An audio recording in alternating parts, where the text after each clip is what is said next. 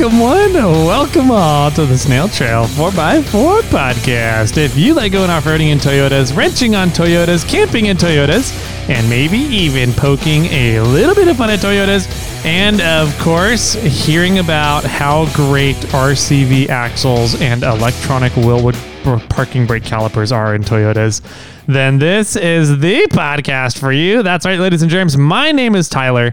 This is episode 271 with none other in the studio than Mr. Jimmy Jet himself. Jimmy Jet, how are you, buddy? I'm doing good. I don't think I'm fully recovered from hammers yet, Yeah. Uh, but I'm doing all right. Nice. I feel fully recovered. It's just now the playing the catch up game. Oh, yeah? which is which is really bum. It's it's very difficult because Yeah. we had some uh, communication things go wrong um, with Morflate while I was gone, and uh, um, there's a lot of emails to go through now. Bummer. because of it. Um, yeah, we uh, we went down there, and before we went down, I set up an uh, out of office reply on Outlook saying, "Hey, you know, we're down in the middle of a lake bed, not gonna have service. I'll get we'll answer everything on Monday when we get back." Um, and then I also set my voicemail greeting to say. Hey, you know, we're out. We'll try and get back to you. I'll see if we can do about checking voicemails and get back to you. But otherwise, don't expect anything back until Monday. Um, neither of those saved. Your voice message did. oh, it did? Yeah, I called you on Monday. Oh, interesting. And it was still up. Oh, okay. I thought I texted you later to say, "Hey, change this because it's still up." oh, that's funny. Okay, I got I got reports from people saying Right. that they called multiple times. I and- was also calling your personal phone. well, yeah. I have uh, the Not- uh, the not the more mo- the Morflate phone number gets forwarded to my cell phone. Oh, So well, it saved for me. interesting. It had a really loud background, like you're recording it down at Hammers. Uh, yeah. I mean, I did record it in the media tent. okay. So, but That maybe maybe the reports that I'm getting from people were from the Monday and Tuesday because I think I recorded it Tuesday afternoon or Wednesday Oh. morning, something like that. Yeah. I don't know. That Anyways, was really smart too because I had people messaging me or Mhm. emailing me saying, "Hey, I haven't heard from you in a week. What's Yeah. going on?" And I was Yeah. like, "Damn it! I should have said a out of office reply." Yep. And so I, I did set one and it didn't go. And then uh, we had a UPS mix up where uh, UPS didn't come by to pick up orders. And so we had like 150 orders that we got done the weekend before leaving to Hammers. And uh, they didn't go out until the Friday of Hammers. And so we had people emailing and calling, but not getting any responses. So they kept emailing and calling even more. So like I've got emails, Right. like 10 emails from the same person and Oh, multiple people doing that. So I was like, oh man, I got to get through all these now. Um, so yeah, anyways, uh, that's my life playing catch up now and uh, in communication hell and email hell. But uh, how's your life going? Good. I'm sort of in the same boat. I just am still sort of tired, so I don't, you know, Yeah. I just that last day, last 24 hours at Hammers was a was a r- doozy. Yeah. Um, but yeah, I'm you know to the, some extent I'm still in the same boat trying to catch up with uh, business things now, and um, I had a lot of people reaching out to me for custom panels to get done during the week, and now I'm like, okay, yeah, I can do the. I'm back. Sorry it took me so long to get it to your email. I can take care of those, but now I've got a list, A of long them, list of 'em, you yeah. know, and it's like, okay, I might not get to your panel for a week or two because they take so long, and then I've got to do other jobs in between. So Mm-hmm. yeah, we'll see uh, how that goes. But had somebody um, from Canada ordering two panels, so that's kind of cool. Nice. Yeah. That's pretty neat. Um, cool, man. Yeah. It's a yeah, life of a small business owner. If you're, if you're gone, you're, you're it's all up to you. Right? yeah. Oh man. Um, so anyways, uh, let's see. What do we got on the docket for today? We have We have a lot of things. we got a lot of fun stuff to catch up on here. So we've got um, some birthdays. yes, we've we got do. some new signups for the Patreon accounts. Uh, we've got a giveaway to announce. Uh, we've got a new giveaway to talk about. We've got some voicemails. We've got um, some fun things that we learned while we were down on the lake bed that we get to talk about. Um, so I think this will be a fun little episode here. Yeah, I'm curious if any of the voicemails we have, because we don't pre-screen them like some other podcasts do. I wonder if any of them are hate mail trying to get uh, more flights. Oh, maybe. I don't know. we'll see. that would be pretty funny. It's like, hey, where are you? yeah. Um, yeah, we'll see how that goes. Uh, we'll get into all that. Um, I don't know. What let's what where should we start? Uh, let's start with birthdays. Okay. Birthdays, birthdays, birthdays, birthdays. Birthdays. All right, so let's start with the one year celebrations, shall we? Yes. One one year snail trail celebrations. So we've got one, two, three, four, five one year birthdays. And we are looking at here, we've got Mr. Jason Baker, Ooh, Jason, thank you so much. Matthew Faced, Faced? Air Faced, hmm Aaron Russell. Isn't that A Ron? Aaron. A Yeah, The guy we don't like? maybe. The Australian that we don't like? Well, thanks anyway. Anyway, Thanks anyway. uh, Mr. McCoy or Mrs. Miss Mrs. McCoy? It just says McCoy. It must be the real McCoy, not the fake McCoy. I got one for you. Uh oh. Do you know what the difference is between a miss and a missus? Hmm. A mister. Gotcha. why I don't get why why uh, a Mister would make that difference. Is that just because they get dried out and needed something to to keep them wet and cool? Where are you going with this? It's a Mister, A- a, a water a water Mister. Oh, no. No. A miss, like a, Mhm. a lady that's not married. Okay. And then a missus Uh huh. is a lady that is married. Yeah. So, So, what does a, a a water Mister have to do with that? you're just playing funny trying to piss you off. Good luck. I know, right? And then the last one for the one year birthdays is none other than Mr. Truck Norris. Oh, Truck Norris. Yeah. So it was this time last year that he was down at King of the Hammers with us. Mm-hmm. Okay. Yep. That, that makes some sense. Yeah. Anyways, thanks thanks buddy. Yeah. So let's see. Let's go to find our two year birthdays. And there is just one. Oh, The one and only Mr. Troy Stotka. Troy. Awesome. Yeah. Thank you so much. He's a local. Is he? Yeah, Yeah. local, kind of in the, the NorCal area here. So uh, he's actually been bugging us to go and do some snow wheeling or a Rubicon or Yeah. camping trip or something. So uh, we need to get uh, rolling on that. Um, let's see. Along with birthdays, we also have first time signups. We had a lot of uh, movement here in January, which is pretty cool to see people uh, getting on board with the new year. Maybe they had some uh, New Year's resolutions to to support more podcasts. I don't know. Yeah, maybe. I don't know. Um, first one is Mr. Doug Moore. Doug Moore. Thank you very much. Mm-hmm. Next, How, how many of the, does it? Do you have them listed on there if they're annual or monthly? uh, yeah. So this one was a monthly for the Okay. giveaway tier. Cool. Uh, Mr. Jake Gallo, Oh, Jake. who's Hey. in, uh, uh, he's in the almond business. Oh, really? yeah, local local guy hangs out a lot with the GenRight peeps. Awesome. Cool. Um, Thanks so, much. Yeah, Jake Gallo, uh, five dollar tier, which is the essentially gets you access to a bunch of discount codes, the uh, puck, the hidden treasure ch- treasure hunt um, game, uh, the patron page on Facebook, a bunch of other stuff. So he did the annual stuff. Uh, next one is Johnny Fresky, and then in parentheses it's spelled out Fresky. Fresky.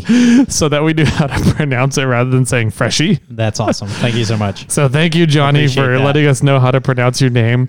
Uh, he's on the giveaway tier monthly. And then we have another Australian. Oh, There's some competition for. Australian peeps. Uh, Mr. Jamie Mishkunig. are you sure Um, that's how you say it? No, but that's what I'm going with. Okay. Okay. Yeah. Thanks, Johnny. So thank Jamie. Jamie. Jamie Mishkunig. Oh, Yep. sorry. Uh, Excuse me. On the patron tier for the patron page on Facebook and the treasure hunt. Um, hopefully, we can get some pucks down to Australia since we have two more than two Australian listeners now. Yeah. I can arrange that. Probably. Uh, let's see. Uh, Alan Sharon awesome, Alan. Cool. uh, did the annual subscription. We got Nick Collins signed up on the giveaway tier. Nice.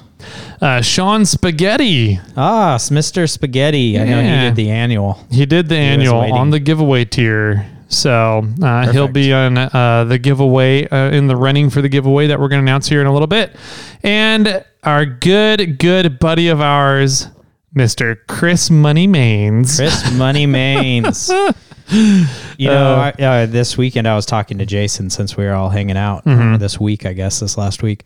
Uh, he said that Chris used the Wheeling Wine and Whiskey uh, Patreon account email to sign up or Okay. whatever that is, Uh-huh. but it must be tied to Chris's name. Oh yeah, he made the uh, the Patreon thing, so it is actually coming from both of them. gotcha. Yeah. Okay. So, That's better to know then. Yeah, now that we know so- that Jason isn't um, completely ignoring us. but thank you, Chris, for doing it because you were the one that did it because Yeah. he doesn't have access to the Patreon account. But Yes. so we really appreciate you, Chris, yes, not Jason. not Jason. Yeah. No.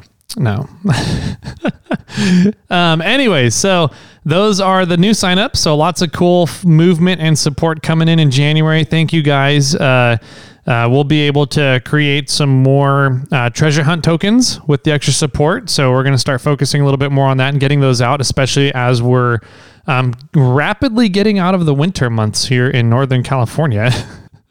Yeah. So um, all the trees are blossoming, which means we are not getting any more snow, and uh, everything has been, you know, while the rest of the country is, you know, covered in, you know, a negative degree snowstorms. Um, California's sitting over here at 70 degrees. Yeah. So, It's supposed to be gorgeous this week. yeah, I know, right? Um, so uh, if you guys will do a trade, we will trade you guys water for sun. How's that? Yeah. The rest of the country will definitely. send sun your guys' way. everybody on the East Coast is like, yes. and Texas. Yeah. oh man, uh, yeah. Send us some water. We'll send you some sunlight. How's that? Um, let's see. What else do we got? We got some voicemails. Voicemails, I think it's let's time. do some voicemails, man. It looks like we have two from the same person. Uh oh. So we'll see if they if they messed up. I haven't like looked it over to see if they wanted us to do one over the other one. So we're gonna do both of them, and we'll see how this. Oh my god, this is a long ass voicemail. Uh, let's see. So it looks like it's Craig from Oklahoma. So you ready to go and see what Craig from Oklahoma has to say? Yeah, let's do it. All right, here we go.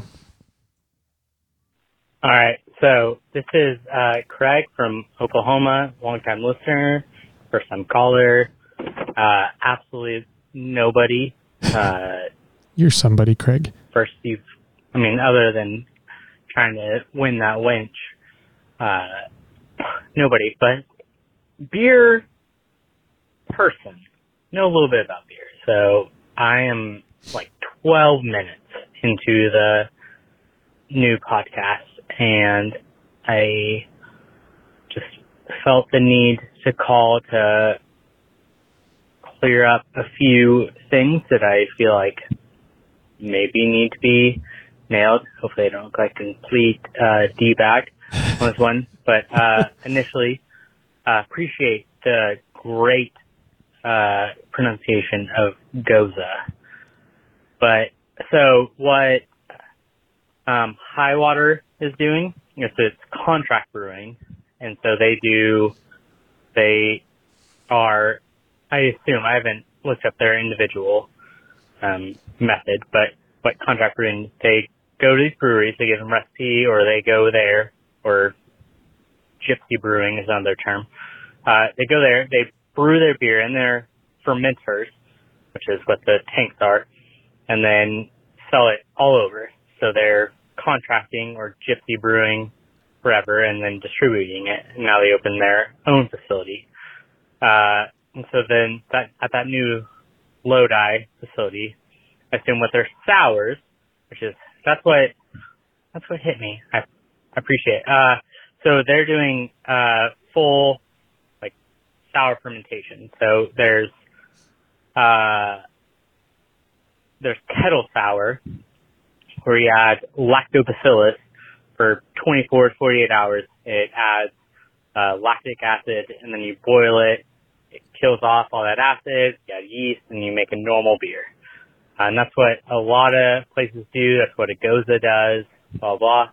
Uh, but there's lambics, which is what they are basing their stuff off of, and it uses like lactobacillus and pediococcus and then yeast and uh, it ferments out and it makes different kinds of acids, mostly lactic acid, and then that's what makes it sour. But then there's also Brettanomyces and all that stuff which gives it more depth. But the I I I appreciate like you guys have done a great job. No one's adding vinegar at all. I if they if I can be proven Oh, I guess I cut him off. Oh, that's probably why I I called to, twice. that's probably why. Yeah, all right. Okay, so yeah, he called back a second time. Um, so okay, he he kind of talks a little bit about where he left off, so I won't go back into it. Let's see what he has to say and finishing the thought about uh Before people you using do that, vinegars. Okay. The fermenters, which are the tanks. Yes. I just want to clarify that they owned them. Yes. They just, ha- I guess, they did contract brew out or contract other facilities to to brew, but they own their own tanks, right? correct. That's the difference. Yeah. So they they had f- uh, first right to the tank, and then other people could use it. Yeah. But I guess they had other people making it.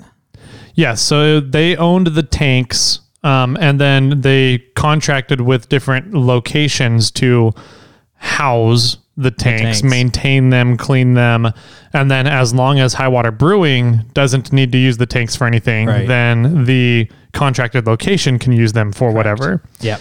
Um, and And, so, that they have their own spot, yeah, they just brought all their tanks into house. Well, they brought most of them. There's still uh, a couple places that uh, um, she was talking about that they're, they're having to move their tanks and relocate them right now. Some of them. Oh, so they're having trouble finding uh, locations to move their ferment for their fermenters to for a, a new kind of semi-permanent location kind of thing. it. Okay. All right. So we're jumping back into vinegar. Yep. Jumping back in to places not using vinegars, um, which I believe we said that um, that a lot of places are using vinegars for sours, um, and that's why high water's process tasted different in the sours or something. So let's see what Craig has to say. Sounds like he knows a lot about beer. Yeah, so does. Um, He- I'm really curious knows to hear some this. Science names. Right. So that's cool. All right, here we go. Here's the rest of it. All right, this is Craig again. I'm sorry. Uh, obviously, I was rambling on, so I should not have been. No one's adding vinegar. Vinegar will ruin a beer. They're probably kettle souring and or adding lactic acid, but vinegar straight up ruins beers. There's other stuff. If you, I there's a misunderstanding. I assume. I'm sorry. I just love beer, and so I had to call. And I'm sorry, I'm a d bag, and I look dumb. So there you go. I'm sorry. Thank you guys. Keep crawling. Yeah. Don't be sorry, Craig. yeah, don't be sorry. You know, we probably misunderstood on our end, and now we're reporting bad information. So Yep. I, I do appreciate you calling in. Um, Yeah. I do. Uh, for some reason in my head, I do remember her saying vinegar. Um, but I do too. Um, but maybe we maybe just she heard what she was, was, talking about. generalizing it for the stupidity of, of us. yeah. yeah. Um, yeah, I don't know. It's uh, I'm I'm like I love stuff like this, right? When we get experts who call in to correct the information we're putting out there, like I learned so much from that. And that's one of the reasons why I love doing this podcast. Yeah, is to, to learn more stuff and, and share the information with people. Um, and if I'm wrong, I I love being wrong because it means I get to learn something new kind of thing. So um, yeah, thank you, Craig, for calling in. Um, I want to encourage everybody out there. Like, if we do like severely mess something up like that, call in. yeah. Call in. us. We we want to know what the correct info is. Um, so please feel free to call in. That's why we set up the voicemail line, um, so that we can make sure that um, we can share the the listener knowledge base with everybody and make sure we're getting the right information out there. So Yeah, absolutely. I'd love it. You know, you can call in, you can correct Tyler because I know I'm always right. So that way, you know, we can. I almost spit my coffee out all over there just now. uh, yeah. No, it's great. And it's fun to hear you guys' voice. And then eventually we meet you in person, which we Mm-hmm. met a bunch of people at our meetup, you know, and it's fun to, you know, meet you uh, once tag that voice or that email to a voice to uh the actual person, you know, and Yeah. it's, it's fun to go full circle. yep, I agree. Any other uh, voice messages? Those were it. Those were the two. Sounds good. All right. Mm-hmm. Well, anything left on left on the list, or are we gonna jump right in? Um, we have the giveaway to announce. Oh yeah. Yeah, we love giving shit away here. Um, We have uh, for January we did a one of the new Morflate uh, Ultimate Tire Repair Kits with the Extreme upgrade. Yes. And uh, you know, I was when I designed these kits, it was mainly kind of like you know Jimmy looking around for tailgate panels for his Tacoma, and couldn't find anything that he liked. Um, I kind of did the same thing. I was like, "There's so many tire repair kits out on the market, and none of them have everything to really take care of any situation you might encounter with a tire while you're off-roading." So I was like, "You know what? Fuck it, let's build one." nice. There you go. So um, the regular basic tire, the ultimate tire repair kit comes with uh, 50 tire plugs, some beefy metal handles with a stopper on the plunger, which is really nice. So you're not going to go too deep and just shove the plug all the way into the tire, which I've done a few times, and then had to you know pull it back out and be like, dang, I got to put a new plug on and all this. So. The stopper is really nice. Uh, the reamer is there. There's an extra reamer as well, extra stopper in case you break one of the the reamer or the stoppers. But the T handles are like this beefy metal thing. You're not going to snap. Yeah, I liked how you eventually moved away from holding your pamphlets down at KOH with a rock and you put the, the T handles, on there. right? Um, so the there's those. Uh, we've got you know razor blade. We've got needle nose pliers. We've got um, the other typical stuff you would see in a tire repair kit, plus six replacement valve stems. Not one, not two, not none, but six. So um, eventually, somebody, everybody in their four wheeling career is going to shear off a valve stem while you're off roading. It's just going to happen. It's part of the nature of the beast, right? So I've always been amazed that tire repair kits don't include valve stems. And so um, our kit includes six valve stems in it.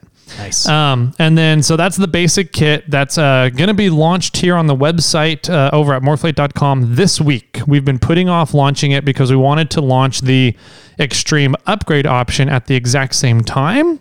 But uh, we are still waiting on our delivery of the Colby valves. So we're just going to launch the ultimate tire repair kit now. And then once the Colby valves come in, we'll put up the, um, the extreme upgrade Cool. kit.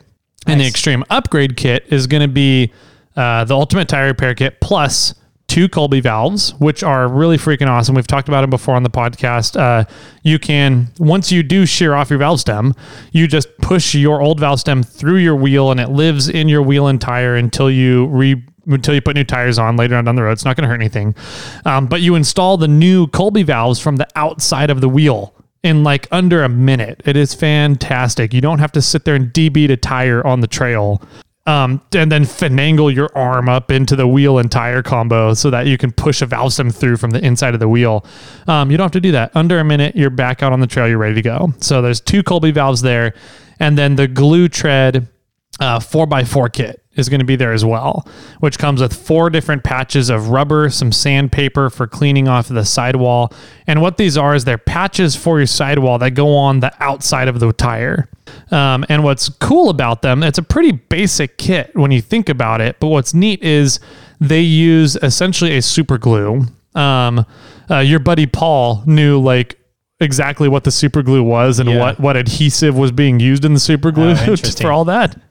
Um, so super glue, uh, once you put it on, it fully vulcanizes the two rubber surfaces together. Um, so the sidewall of your tire and the rubber patches that they provide in the kit. Um, and it'll vulcanize in about 45 to 60 minutes. But what's really cool about GlueTread is they have an accelerator that they include with the kit. And the accelerator will fully vulcanize the two rubber surfaces in about 10 to 15 minutes.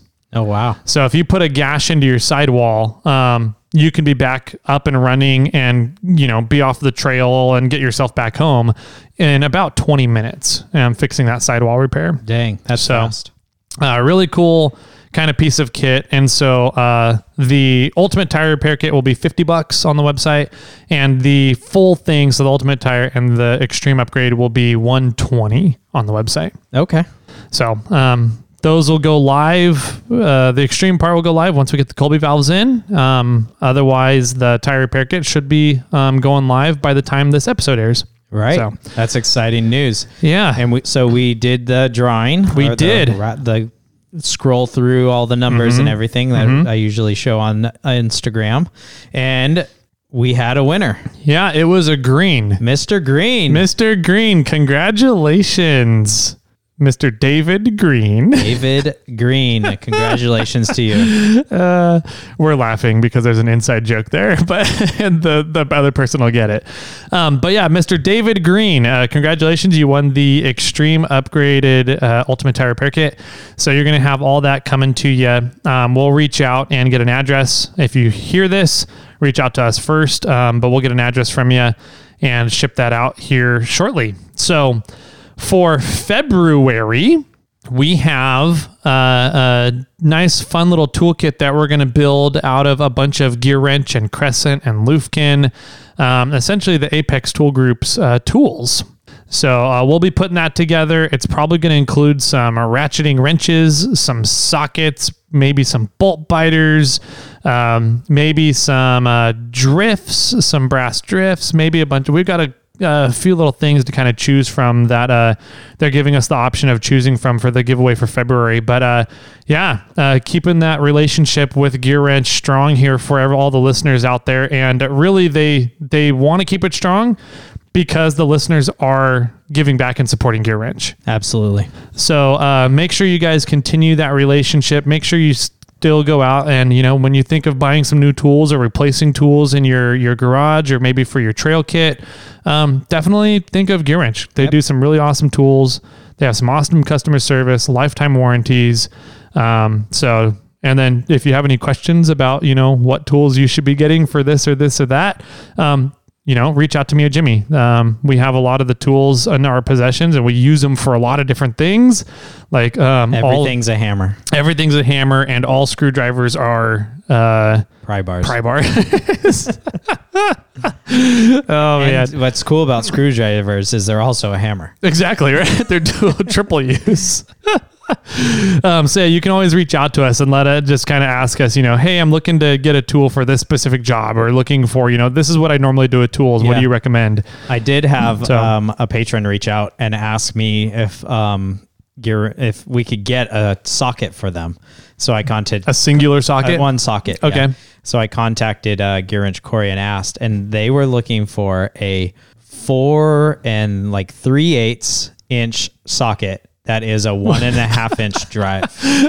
it's like the candy dish, but Almost. bigger. That thing's like five. No, that's five. Oh, is that five? so it's slightly smaller than the candy dish and a bigger drive than the candy dish. Oh my has, God. I believe. that is crazy. Yeah. And unfortunately, they don't make them that large. Oh, Not anymore. bummer. So it's just uh, they found, uh, and what GearWrench Corey was telling me is they found that um, only some specific industries use them, and they buy them once and never need to buy them again. Mm-hmm. Gotcha. And so there's not So a very high demand for them. So they, uh, yeah, they don't make them anymore. Well, if that listener is listening and you know somebody with a water jet, um, somebody that we know may be willing to sell you the design to cut out your own socket on a water jet Oh. that has a splined uh, section on it so you can kind of make your own socket sizes out of it. Interesting. Yeah. Yeah.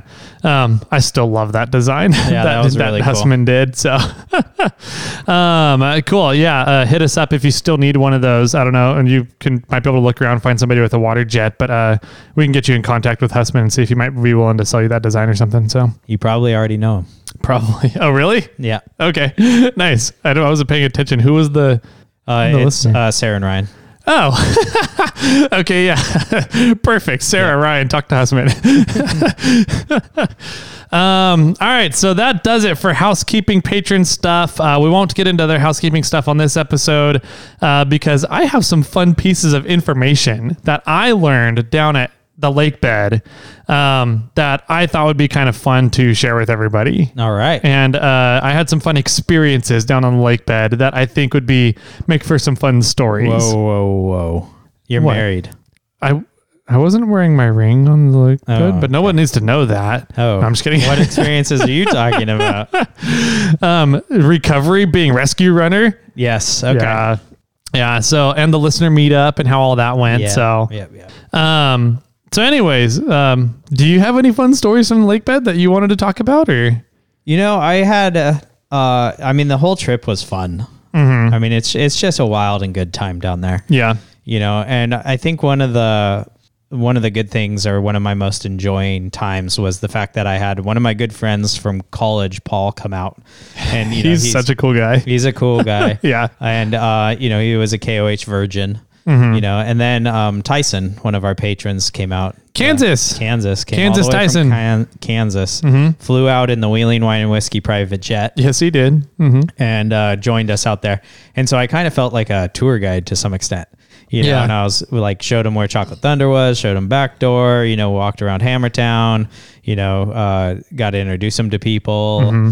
you know, other drivers and, you know, talk about, you know, who they were. And it's fun because like we've, t- like, Derek, you know, D Mill with a welder. We, Mm-hmm. you know, talk about him on the podcast and had him on the podcast. But then I introduce, you know, these people that have never met him before to Yeah. Derek, you know, so it's They kind of get to put a, a face to the name and the voice now, Yeah, and exactly. yeah, see what he looks like. you know, meet him in person. So it was kind of fun being that tour guide. Um, you know, and then every once in a while I'd be like, okay, I gotta go. I've got a, a meeting or I've got to record a podcast or, you know, I've got to shoot this video or something. Um, so that was a lot of fun. Um, What What did they think of uh, Backdoor and Chocolate Thunder? wh- during the day or at night. Both. so I purposefully didn't take them to, ch- to either one of those spots at night first. okay. I, I purposefully took it, took them there during race time Okay. so they could see the lay of the land Okay. a little bit. That makes sense. Um, unfortunately, nobody really ran backdoor this year. yeah. Right. So uh, We'll get into that in a little bit. we went there and uh, they could just see the ledge, you know, for the most part. Did they get to walk up to the ledge and kind of stand in the hole there? Uh, no, we actually never went to backdoor at night. Oh. So um, Just during race time during during the day. race time, and we just talked about how Gotcha. the hill go like it's actually like a eight to twelve foot tall It's- wall. Yeah, it's like a 12 foot ledge right now. Down Yeah. when it's dug out down to bedrock where yeah, it is. but it doesn't look like it from where you stand because it, ma- it like mounds up and then goes down right on the Yep. other side where all the tires dig it out. Yep. So um, I was explaining all that. Anyways, uh, the, and so they were like, "Wow, this is crazy!" Watching rigs go up it. You know, we were watching the um, the UTVs winch up uh, Chocolate Thunder. Chocolate Thunder. Gotcha. Yep.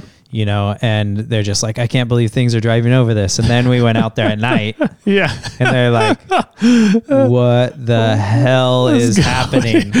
right. just cars driving over cars, cars yeah. breaking, and just chaos happening, and all the people and all the fires and all the fireworks. And Mm-hmm.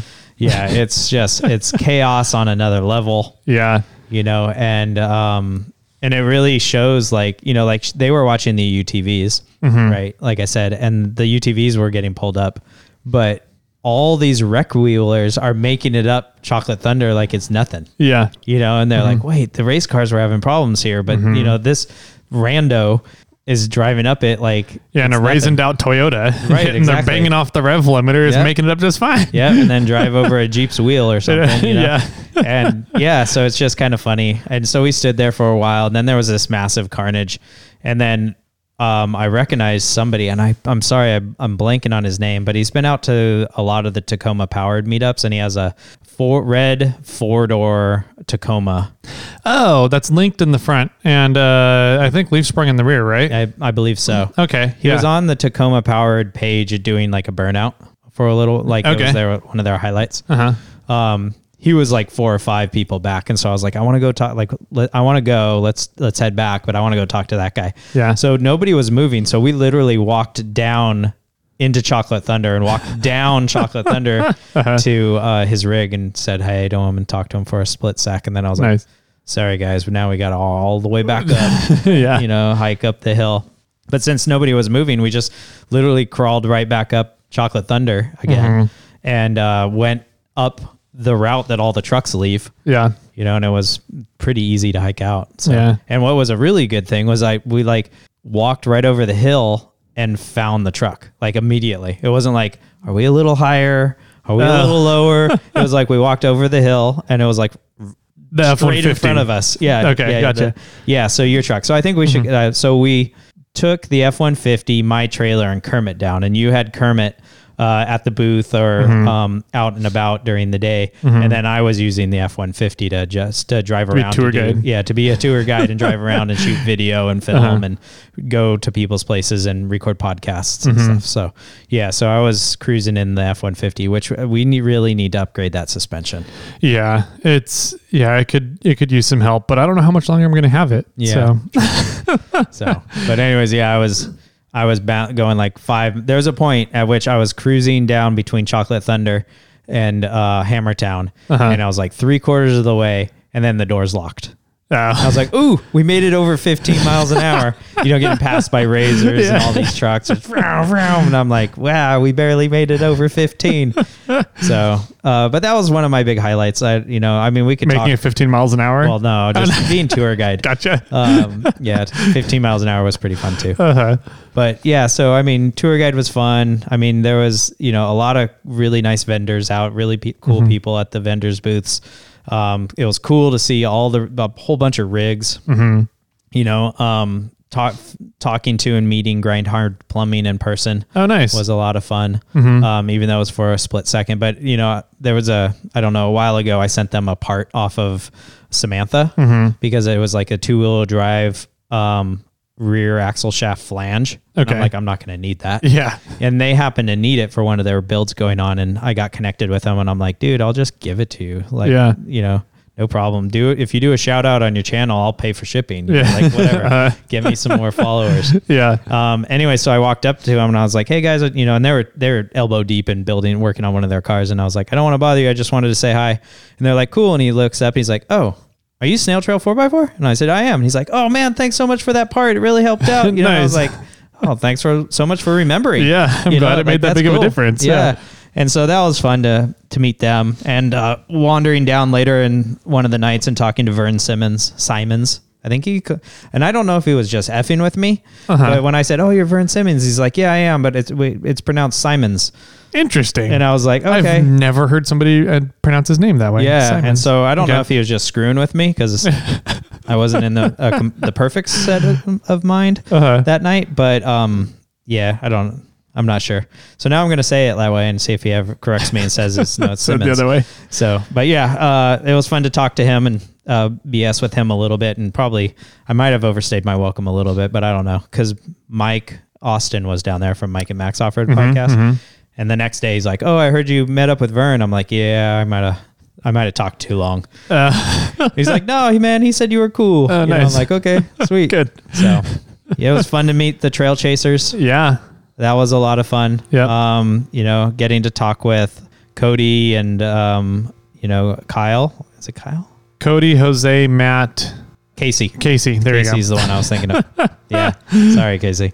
Yeah, Casey and I were just BSing on the side. I was gonna say us three were kind of sitting. So we did a, an episode that I'm not sure when it's gonna come out. Yeah. Um, I think Chris is doing the editing of it uh, with four podcasts, all Yeah. in, on mic'd up, kind of at the same time, but in the same room, and. uh you, me, and Casey were just kind of sitting back in the corner having our own conversation on the microphones Yeah. while everybody else was conversing about something else. And I was like, Sorry, Chris. Sorry, Chris. Uh, that's going to be hilarious to hear. Oh, it's gonna be chaos. If anything, I only foresee it coming out on the Wheeling Wine and Whiskey podcast Patreon account. patron account.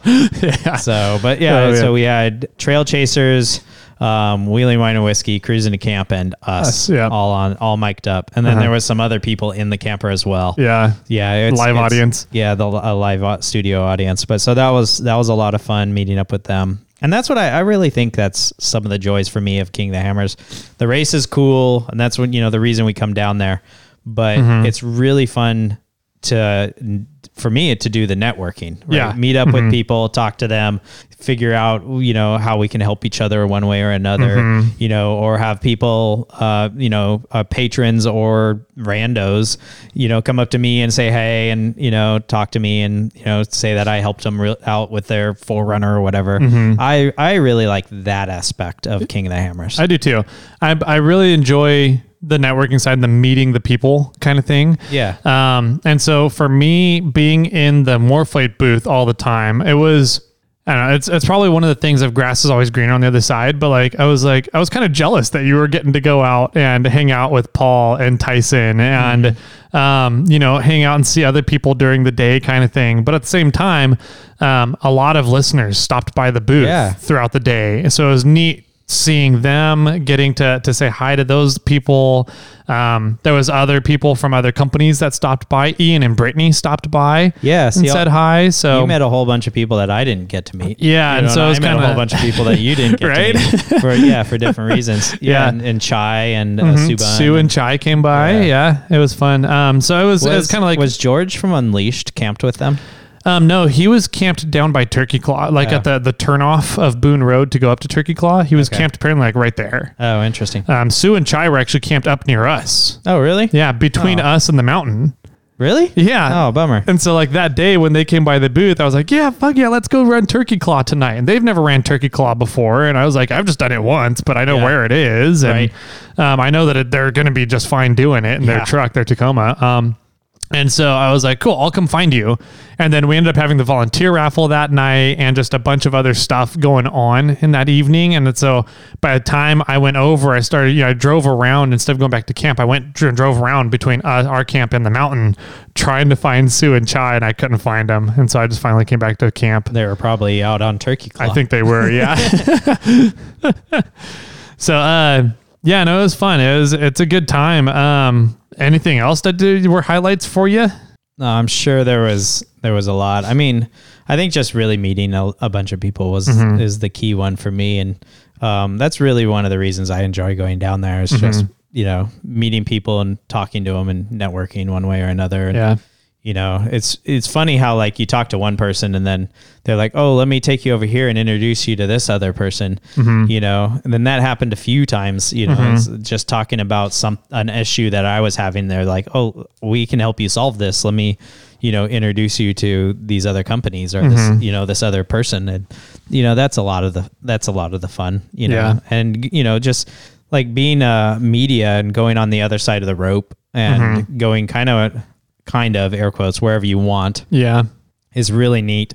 And then getting to know some of the media people was a lot of fun. You know, Oh, nice. And sitting in the media tent doing a little bit of work and having somebody come up and then kind of me asking them questions about their camera and their setup and what they're shooting and, you know, what focal lengths they're using and, Ah, you know, uh-huh. just picking the insider, you know, brain of, you know, the professionals, which, Yeah. you know, they're like, who are you shooting for? I'm like, nobody. I'm just shooting for, myself, For us, for me. Snail Trail 4 You by 4 myself and I kind of a thing. You know, I've got a podcast and a YouTube channel, and they're like, "Oh, that's badass." You know, I'm like, "Who are you shooting for?" And they're like, "Loren Healy." I'm like, "Oh, that's badass." Right. you know, um, so yeah, it's pretty neat to to just talk about that. I mean, there's a whole bunch of I could go on and on and on about the the weekend Mm-hmm. or the week. We were pretty much down there a week. We were, yeah, Monday through uh, Sunday. Sunday. morning. Yeah.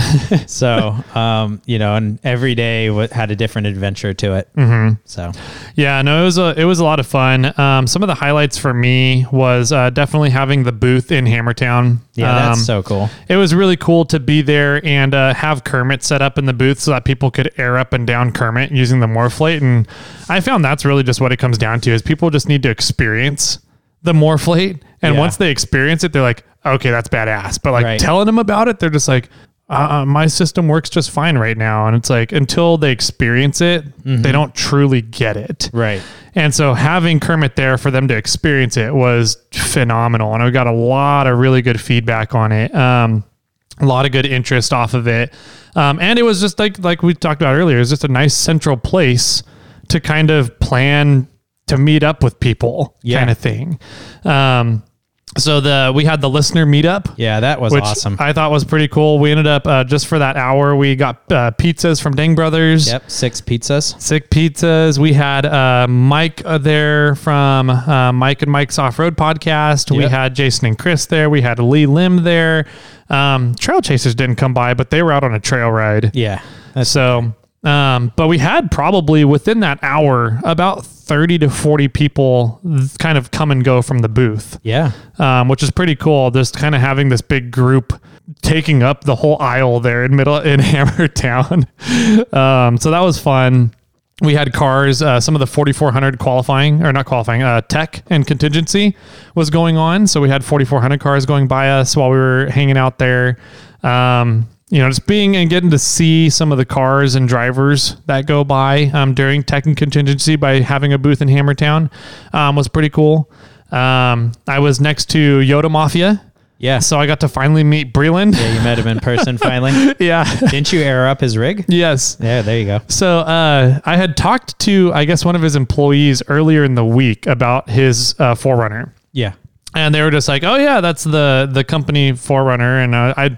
They didn't say it was Breland's personal Forerunner kind of thing, and so I was like, "Okay, cool." Just looking over, I was like, "It's a pretty nice little setup here." Dana 70 rear axle, uh, Super 44 in the front, uh, dual cased on 38s. Uh, I think it's 37s? 37s. Um, But a first gen Forerunner, nice, clean, almost clean body with a soft topper on it. Yeah. Um, Less clean after this trip. less clean after this trip for sure. Um, and uh, And so I don't mean dirty. yeah, right. He uh, he he came in uh, close contact with a rock somewhere. Yes. Um, but anyways, uh, uh, towards the end of the day, Saturday during 4400 race, uh, he just he ended up pulling the Forerunner in front of my Forerunner. And then hopped out and goes, "Hey, do you mind if I can get some air?" And I was like, "Hell yeah!" I was like, "This is what the Morflate is about: is it being portable, so you can run it off of your vehicle and other people's vehicles too." And so, um, and then we, we so we got it going, started airing up, and I was like, "So yeah, how are you associated with Yota Mafia?" He goes, "Oh, I'm the owner." I was like, "You're Breland." Yeah. goes, yeah. I was like, "Oh my god!" So it was fun to finally meet Yeah, him. good to finally meet you. Jeez, um, that was that took way too long. Um, because Yeah, it he's was, it was Saturday. yeah Saturday, but like he was Yeah. off doing other He stuff every doing Yeah. Everything else. Yeah. Um, no, but I just mean like he's you know he works really closely with Brennan uh, from Trail 4R. You two are good buddies. Mm-hmm. Yeah. and so just I'm like I'm just surprised I haven't we haven't gotten the chance to meet before. Um, well, I've only met him a handful of times when I've gone out to events. Like I think I met him Yeah. KOH last year. I met at Overland Expo Mm-hmm. last year, right? And then here. But I've talked, I've dealt with him business wise for Mm-hmm. a while. yeah, So- um, but yeah, he lives in uh, Florida. Yeah, like far Florida. western Florida, like almost as far west as you can get in Florida. So um, he might have to meet up with Sherpa sometime. Yeah. or Florida Frank. or Florida Frank, yeah. Um, so that was fun being next to him and meeting him finally. Um, talking to other places. Uh, I also went and talked with um, RCV Oh. about my axles. Okay. And uh, I was just like, "Hey, look, you know, I'm going back and forth between doing eight lug and six lug on my my these custom Frankenstein axles I'm building." So I told him my plan for the axles, and I said, "Now, what are the benefits if I go eight lug versus six lug? Right now, my plan is to do six lug, um, but you know, is eight lug really stronger? What are the benefits of doing that?" Um, because a lot of the Ultra Four cars out there are running six lugs. Yeah. And so that was one thing I did notice uh, last week was I was like, man, a lot of these guys are running six lugs, and so I was like, what's the difference? What what are you able to do? And he goes, well, honestly, and he they had their display of you know the 35 and 40 spline axle shafts and the with the their CV joints in them, and I was like, Sure. he goes, okay, so this here, this is a 35 spline. Uh, this here is a 40 spline. It is fucking massive. It's dude huge. huge.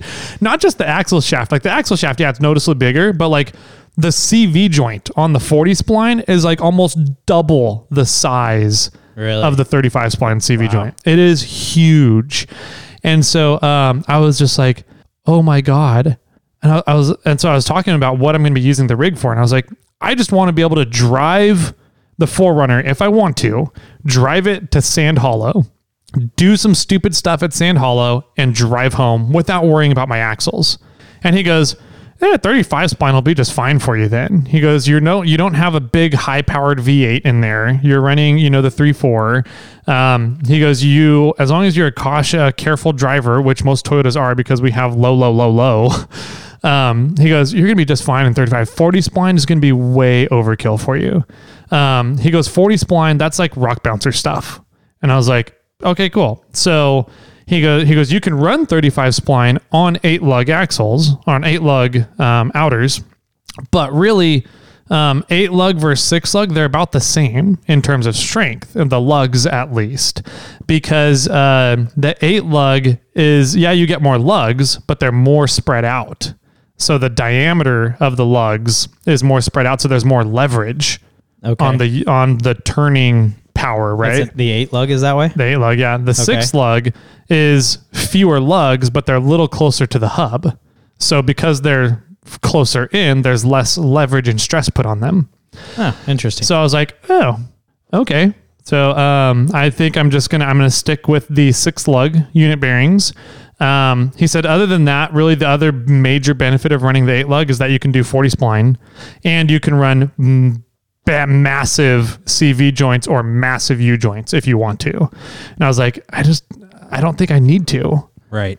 So I think it'd just be way too overkill because if I have these massive CV or U joints there or 40 spline axles, I'm just going to explode my transmission. Right. Um, Yeah. The the fuse in my system is going to now be my transmission Sure, rather right. rather than the Yeah. axles. Or figure out if you can make it your drive line. Yeah. somehow. Yeah. Right. So um uh, so I, after talking with him and kind of seeing the differences, um, I'm going to stick with the six lug um, outers, the six lug unit bearings, and do the 35 spline RCVs.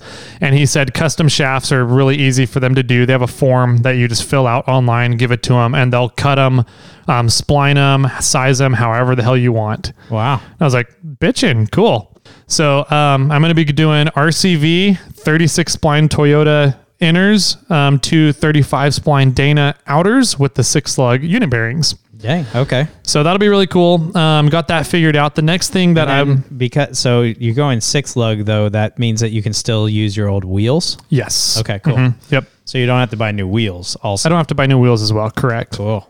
So yeah, Save a little money that way. Yeah. Um, so um, there's that. Um, and then my next thing I really wanted to try and get nailed down and figured out was um, the parking brake situation. Um, and so I went and Wilwood was there. So I got to stop and talk to Wilwood about my axle setup and what I'm doing, and uh, my plan to run the Spidertrax rotors, um, the 14 inch rotors, and use their uh, calipers, the Wilwood calipers for that. And uh, he goes, Okay, cool. So yeah, parking brakes, no problem. If you know what you're doing, you're setting up these axles the way you're doing it, you're gonna have no issues putting a parking brake on these. He said, here's the two options. He said, uh, A, you can, well, three options. You can do a line lock and not have a caliper at all. And I'm like, yeah, that's definitely kind of the option I've been leaning towards. Um, but I don't want to risk the the line bleeding out, the line lock bleeding out if I need to say keep it parked on a slope for a weekend kind of thing. Sure. Um, and he goes, okay, so then we're looking at a caliper. Um, and I was like, yes. And so he showed me they have uh, two different caliper setups. One is a mechanical cable, which is your normal parking brake caliper that you have on most vehicles. And then they have an electronically actuated parking brake caliper that is Okay. stupid simple to set up. Yeah. Um, so all you do is you just put a weld another plate off of your axle behind the uh, unit bearing cup, um, so that the caliper lines up correctly with the rotor, and um, all it does you run a hot wire and a ground to a switch in the cab. Oh wow. Yeah, so you don't have to route just- the mechanical cables to make sure that they pull properly when you pull them, um, and you just literally run two wires, like like sixteen or eighteen gauge wire too. It doesn't take a lot of power at all. Interesting. Yeah, And then you, how does it get the power? Um, to the battery. So essentially, you run the switches, you run the power lines to a switch in the cab, and then from the switch out to a battery, so out to a 12 volt source, right? So that you So can turn them on whenever. So if you have your truck on a hill for a week, you're draining your battery. Um, I don't know if that was one question I, I forgot to ask was if it pulls power w- in order to maintain the parking brake or if it's um, it clamps and then there's a safety mechanism in there that will hold it there without pulling power. Yeah. And then it essentially, so the only power it uses is to actuate and is to engage and disengage rather than engage and hold. Yeah. Or maybe, you know, I don't know. This might be silly, but maybe it's powered when it's open and loose. Oh, that would be With- interesting. With the thought of the engine's going to be on. your engine's going to be on. You're going to want to be moving. Maybe. Um, so I'll have to look into that a little bit more, but um, I think that's the route I'm going to go for sure. Yeah, that sounds really interesting. Yeah, and it's all they design it all out of OEM parts. Oh. So if you if you have the actuator, the the engagement motor, whatever, go out on you, um, he said it's the same parts that a lot of the manufacturers are all using on their current model cars vehicles Nice. right now. Okay. So I was like, perfect. So if I have any issues, I can just pick one up from a dealer or something or from a junkyard. Um, so anyways, I figured that out. That's pretty freaking cool. Um, and then uh, let's see, there was something else I figured out while I was down there um, that I got really excited about. I don't remember what it is. Um, I'll probably like end up listening or thinking about it later on. But um, so, anyways, that was the. I got excited about the moving, kind of moving forward, figuring out a couple more uh, things for the axle build. Um, I had a lot of fun doing the recovery stuff. So we did that episode with uh, Clint Conliff Yes. about the uh, getting volunteers for recovery at Backdoor, and then uh, very last minute, uh, the race course changed, Yeah. and back Extremely last minute. extremely last minute, the race course changed, and they decided to make Backdoor completely optional. Yep. For all For- classes. everybody. So now with backdoor being completely optional for everybody, um, it put the re- the volunteer and recovery teams into a little bit of a predicament because if it if somebody ends up coming down backdoor, we need to have somebody there. But how likely is it really that people are going to come down and use backdoor? Sure. Especially on a side by side day. right? So uh, we ended up uh, shuffling around the the our recovery crew for Thursday for side by side day. Um, literally the night before the race is kind of when we figured all of this out. And so uh, we had to completely shuffle, and there was a couple of trails that they didn't have volunteers for recovery on. And so we needed to uh, cover those trails, which then thinned out our crew pretty big. Um, and so uh, we sent uh, two rigs and three people over to Backdoor for the side by side day. Okay. And then we sent uh, three rigs and five people to Chocolate Thunder um, because that one was Chocolate Thunder is a really interesting obstacle to do recovery on because there's no good spots to put any vehicles. Right. You kind of have to set up just a bunch of different winch points and then use uh, shackles, uh, not shackles, um, uh, snatch blocks in order to winch people around the hill.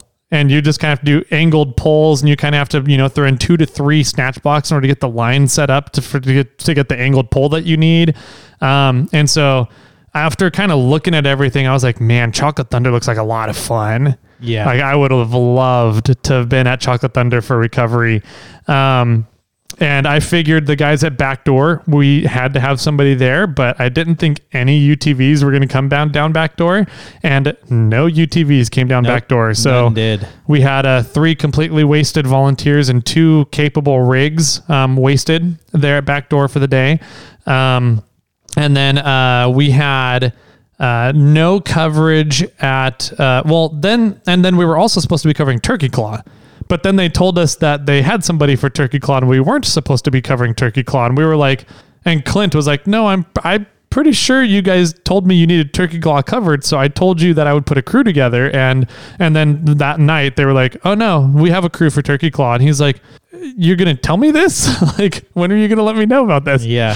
um, it's a good thing we sat down and talked with them because otherwise Clint and uh, two or three other people would have shown up over at Turkey Claw and we wouldn't have had people in other places at all. So uh, um, we also needed to cover Aftershock and Hell to Pay. Oh wow. And uh, Hell to Pay is a gnarly trail. It is it is gnarly, and Okay. we were looking at the race course maps, and it said that Hell to Pay was on lap three, and so we're like, UTV doesn't do a third lap. Neither does Okay, the neither yeah. does EMC on Friday. None of those classes for EMC 48, 46, or 4500, none of them do a third lap. And so as we're like kind of trying to figure this out, we're driving out there because we got we got thinned out so much that um, I was going to be doing aftershock by myself. a trail that I've never done before, never seen, never been to. Um, but I had the coordinates of it and I knew where it was on Gaia. Um, and then Clint was going to go over to Hell to Pay because that was the more difficult trail um, with uh, Rick. And he Rick had a really cool flat fender, a little CJ2, Oh, nice. um, which was a really cool rig.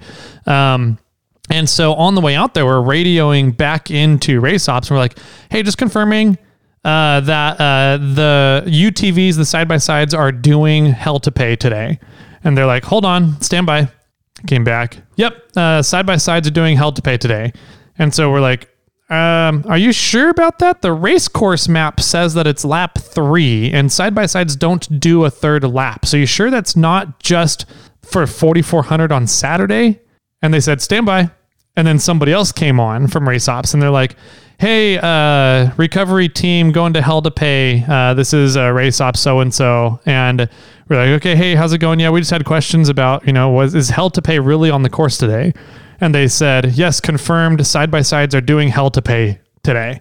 And we're like, okay. And so as we're going heading out there, um, Rick's rig uh, stopped charging its battery and Uh-oh. ended up dying and wouldn't didn't want to restart. So we got the vehicle jumped, and then after that, we were kind of like, well, we don't know if what's wrong with it, and we don't want Rick's Jeep to go down to hell to pay and deal with the toughest trail if it's not in full working condition.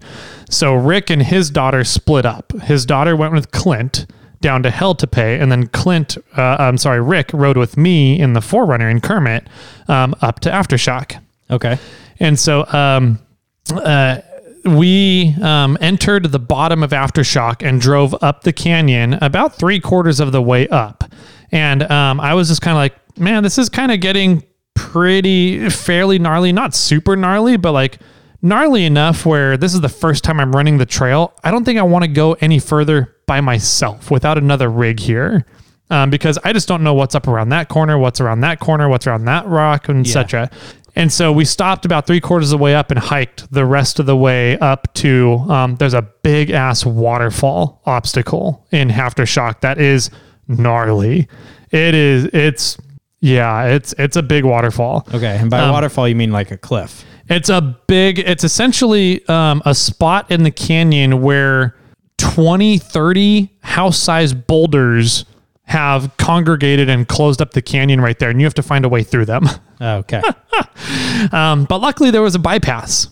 And so we're kind of looking at it and we're like, well, if anybody's going to have issues, it's going to be here coming, trying to come up the waterfall. Hopefully, they will all take the bypass, but we're not allowed to tell them which way to go.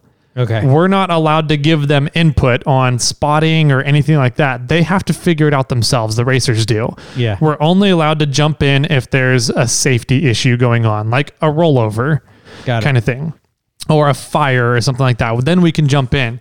But like if they're just kind of stuck and high centered, we're not allowed to give any any direction. Um, if they need help running their winch lines, then um, we can set up the winch anchor points, but we're not supposed to be hooking up their winch lines, kind of thing Okay. um, unless they're kind of struggling and they're working at it um, and they're just having a really hard time and there's a big now a congestion in the trail and we need to keep the race moving as well so we don't want backups in the canyons because then nobody's racing at that point right Right. so um and we're like man this is gonna suck if people miss the bypass and come to the waterfall. And so uh, we ended up um, setting up a couple of winch anchor points along the top half of the trail where we thought people were may, might have issues. They might get high centered because they just don't have a lot of ground clearance with the golf carts.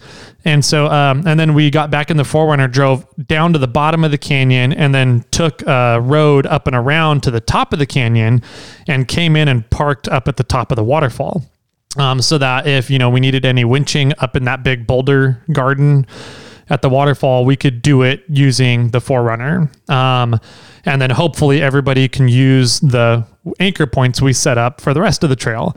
And that's like a mile and a half long trail. Wow. Okay. Like a lot of the trails at Hammers are relatively short trails. And so um, I, I was like, man, to have somebody in Aftershock, just one rig by yourself to cover a mile and a half of trail. Interesting. Okay. Um, but it was fun. We had a good day. Um, uh, we set up anchor points at the correct spots, which was nice. So the the side by sides were all using the anchor points if they needed them. Um, otherwise, uh, mm, only two rigs um, were tried the waterfall, and uh, both of them, one of them got up in there and was like really going for it, and he ended up getting rolled over and like wedged in between some rocks and wadded up in the waterfall area. And I was like, oh man! And so we ended up setting up a. a snatch block off of an angled pole to get him turned over and all this other stuff but like we couldn't reach him with the 4Runner and so we all had to do it all with his winch and setting up. I think we had two or three anchor points set up and two or three snatch blocks Wow. to get him out of his spot and rolled over. And after we got him out and rolled over, they were like, What the hell? Has everybody else made it up this? And I was like, No, everybody else has been taking the bypass. And he goes, There's a bypass. I was like, I'm not allowed to tell you this, but yes, it's right back there. And he kind of turned around and goes, fuck. and then they got turned around and went back to the bypass and got up and out. And then uh, another rig came up, and you could see them kind of sitting there looking at the waterfall. And we were down at the um, the corner down below because that's where the congestion was happening. Because most of the rigs were just going up taking the bypass. Okay. And so we saw a rig go up, miss the bypass, and go up to the waterfall. And I'm like, okay, let me go up there and see what's going on, see if they're going to do it. And if they are, I'll call you up here because they're going to have issues. And so I go up there, and both the driver and co driver are out of the rig, like walking the waterfall. And they're like, they just have this look of disbelief on their face. And they're like, they, I show up and they're like, everybody's winching up this, right? Like nobody's made it up this on their own power, right? And I said, um, everybody's taking the bypass. and, they, and they go, there's a bypass? Oh my God, thank you. And I was like, I'm not allowed to tell you where it is, but it's back that direction somewhere. So they were like, okay, thank you. So they jumped back in and got turned around and went and found the bypass. Um, so those were the only two rigs um, the whole day. But there was a kid that came through 13 years old driving with his dad as the co driver. Wow. And uh, at that point, when he came through the corner where the congestion was happening, um, there was two rigs broken down, both of them uh, blue CVs. Uh, front driver CVs actually. So they were both working on their rigs, and this 13 year old kid comes up, and everybody stopped what they were doing and helped the 13 year old kid get through the little corner there. And then after the kid made it, like everybody was like cheering him and going, "Fuck yeah, that is awesome!" Like it was Yeah. just really cool seeing the support that the racers were giving each other Yeah. in that Yeah, yeah. situation, that scenario. That's cool. Yeah. Um, and then Kevin Jones came through and he was like prancing Up the trail. up the trail. So he was running up the trail pretty much. Um, and I talked to him afterwards. And I was like, Did you do a lot of running that day? He goes, Yeah, pretty much every rock trail. And I was like, Aren't you tired? He goes, eh, Not really. I love it. Like, I love this stuff. Like, as soon as uh, my, my uh, driver asked me at one point, um, he, and he seemed really timid. He goes, like, How do you feel about, you know, getting out and, and walking or running the rock trails. And kevin was like dude tell me whenever you want to get out i am out that window. Like and so kevin came running up the trail and he's like prancing. He goes tyler! I was like kevin! That's funny. so uh, yeah it was fun running into him out there. Um, and it was it was just a really it was fun out there. Being out on the trail out in aftershock um, getting to see all the racers coming through in the side by sides of golf carts. Um, turns out clint didn't see a car all day long in Oh, hell to no. pay. They never ran hell to pay. Um, and so uh, yeah we ended up um, clint showed up up at the top. We told him where we were and he came around to the top of the trail. And after um, we got direction from race ops that our section of the course was closed and cold. Um, we went from the top of Aftershock and drove all the way down Aftershock um, to just kind of clear the canyon and make sure all the cars are out of there. Right. Um, we recover. We um, thought we were going to have to recover one car because they didn't have any steering, but it turns out they were able to winch and have the co-driver turn the tire by his hands all the way out of the canyon. And so like we ran into them down at the bottom and we were like, okay, cool, see you guys. And they went off to remote pit too. Um, after we got out of the canyon at the bottom, we had heard that um, race ops was telling all the court marshals in our, our course marshals in our area to stop any cars that come through, any race cars that come through, and tell them course is cold. If you want to continue, you're more than welcome to, but you're recreating at this point. You're no longer racing. Sure. And so guess who comes by at sundown as we are just about to jump in our rigs and take off to uh, remote pit two? I have no idea. None other than Jason Barry. Oh, really? yes. So Jason Barry raced the the golf cart race. yeah.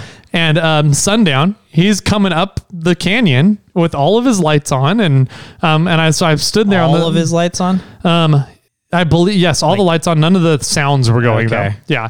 So he comes running up, and so I was like, "Oh God, there's Jason Berry," and it's Yeah. car eight one three, right? So I'm like the Wheeland car, and I'm like, "All right." So I'm looking at him, and I'm standing up on this edge of the canyon, and I wave at him.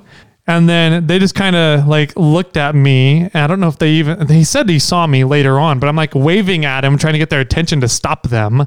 And they just drive right on by. And I'm like, what are you where are you guys going? Like are you do you know that you're recreating at this point or do you think you're still racing? Like i don't know what's going on in their head because they were moving pretty quick. So i assume they thought that they were still racing. And i'm like well i'm hoping a course marshal stopped them below and told them that they're recreating because we're done. We're heading back out to remote pit two. So as we're driving up and around remote pit two, uh, race op says, "Hey, aftershock recovery. There's a car not moving in the area. Can you get them recovered?" And so we went and recovered them, and we're like, "Okay, cool. That car is recovered. We're heading back to remote pit two. And they said, "Okay, thanks." And just as we're coming around the top entrance to aftershock. We hear from race ops, hey, Aftershock Recovery, you guys still out near Aftershock? And we're like, yep, we're literally just passing the top entrance to Aftershock and on our way to Pit 2. And they said, Hey, we have a car with a transponder in the middle of Aftershock that's moving zero miles per hour. Um, it's car 813. Do you guys mind going and checking in on them? And I'm like, Dang it, Jason. Come on, Barry. Race ops, you said that that the course is cold, and we told them that they are recreating at this point. yeah. They are on their own. Yeah. And so uh, we're like, well, we're right here at the entrance. We'll just take a right. And so we went down to the, the top of the waterfall and uh, hiked on down and found uh, Jay Barry and his co driver um, down, uh, winching themselves through the congestion corner that I was at earlier. And they had a. Oh, when he was going into the canyon as well with all his lights on, he his rear driver tire was completely flat.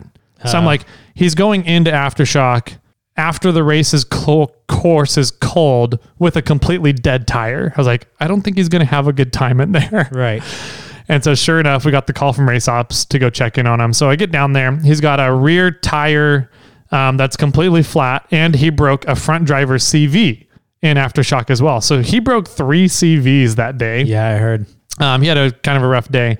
Um, but uh, we found him, and apparently the co-driver was like, "Oh, thank God you guys are here." And so, like after we showed up, he kind of checked out. He was just mentally exhausted for the day, and so we just kind of got them up. Um, the bypass hill. Once we got him to the top of the bypass hill and into the rock garden at the top of the waterfall, um, we just strapped him to the back of Clint and uh, pulled him through the whole rock garden. Um, but it was uh it was fun kind of running into them and uh, the rest of their pit crew that was down at remote pit 2 ended up showing up while we were working on strapping him out of there um, and uh, so yeah i got to go down and recover Jay jayberry Nice. yeah That's fun. yeah, it was uh, it was fun to just kind of be like, "What are you doing down here, man?" Um, so that was uh, the big highlight of mine was just kind of being rescue runner and running recovery and aftershock and uh, running my rig through aftershock and you know not really having any issues whatsoever, which was pretty cool. Yeah, aftershock actually fixed your bumper. Yeah, it did, right? Straightened my bumper back out. Um, For those that didn't know, I mean, our, when uh, Tyler got rear-ended, it broke. It literally cracked his bumper and bent one of the sides down Yeah. towards the ground. And Yeah. somewhere on aftershock, it pushed his bumper back up yeah. and aligned everything. I pretty dang good. I Yeah. think. Uh-huh. um, when there's no marks on the bottom of the bumper, Mm-hmm. like he hit a rock or anything. So I'm curious if it was the tire. That's I'm thinking it was the tire. Um, so I may need to be uh, clearancing the bumper a little bit more to, for the 40s. Um, but yeah, I was impressed with the Patagonias um, in aftershock. They hooked up with everything that I threw at them. Threw at them. Um, tough edges. I got high centered and kind of like shoved my front diff behind a rock and my rear diff in front of a rock. Oh no. So I was kind of like wedged That's in at one point, and um, I was able to put it in low, low, low, and just crank the wheel, and uh, I was able to grab onto a little bit of a rock on my driver's side, and the tires pulled me up and out of it. So um, I was impressed with how they hooked up in the rocks. Um, I definitely need to get rear bump stops before I go back down to Hammers ever again, or Johnson Valley in general. Um, but I did uh, runs up to Fisher because I set up a radio repeater up on top of Fisher, which was really neat because I set it up for our recovery crew, right? Because we were going to be covering multiple trails with the same crew. So I wanted Sure. Clint to be able to have comms with everybody in case we needed to shuffle bodies around because there wasn't maybe as much help needed at Chocolate Thunder as we thought there would need to be. And so I set up the repeater up on Fisher. Um, and uh, thinking that we were just going to need to cover, you know, the lake bed side of the mountain of Fisher, not anything on the backside like Aftershock or Spooners or Outer Limits, any of those trails. Um, so I set it up kind of on the western side of the mountain down from the summit. And uh, I was very impressed that I was able to talk to Backdoor and Chocolate Thunder all day long from Aftershock um, using the repeater. That's cool. So it was encouraging to know that um, uh, the repeater worked and um, it has pretty damn good coverage um, from up there. I would like to still see if we can reach from like Cougar Buttes to Outer Limits with it. I think it would, but um, it all just depends on how far down in that canyon you are at Spooners and Outer Limits. It's a kind of a deep canyon. So um, talking with uh, another guy, Stephen Lutz, uh, he think he found a perfect repeater spot that would blanket Johnson Valley, and it's not in Johnson Valley. So um, we've been talking and nerding out now over radio and covering uh, Johnson Valley with radio comms, and so I think that we might try that location next year Interesting. and see how it goes. Cool. Um, but the repeater did well. I'm going to add to it a crossband repeater um, for the the um, just remote setup, so that people don't have to know a PL tone and an offset and a split to access um, talking through a repeater kind of thing. And then I'm also going to add a digipeater for APRS, Oh, so that there's an nice. APRS digipeater to cover the valley as well. That's cool. Yeah. Um, so yeah, the repeater worked great. Ran it on a 100 watt solar panel, which really puts out maybe 60 to 70 watts um, um, into the AGM battery, and it never went down. Never had any issues, and the battery was full when I uh, went to pick it up on Saturday night. Sweet.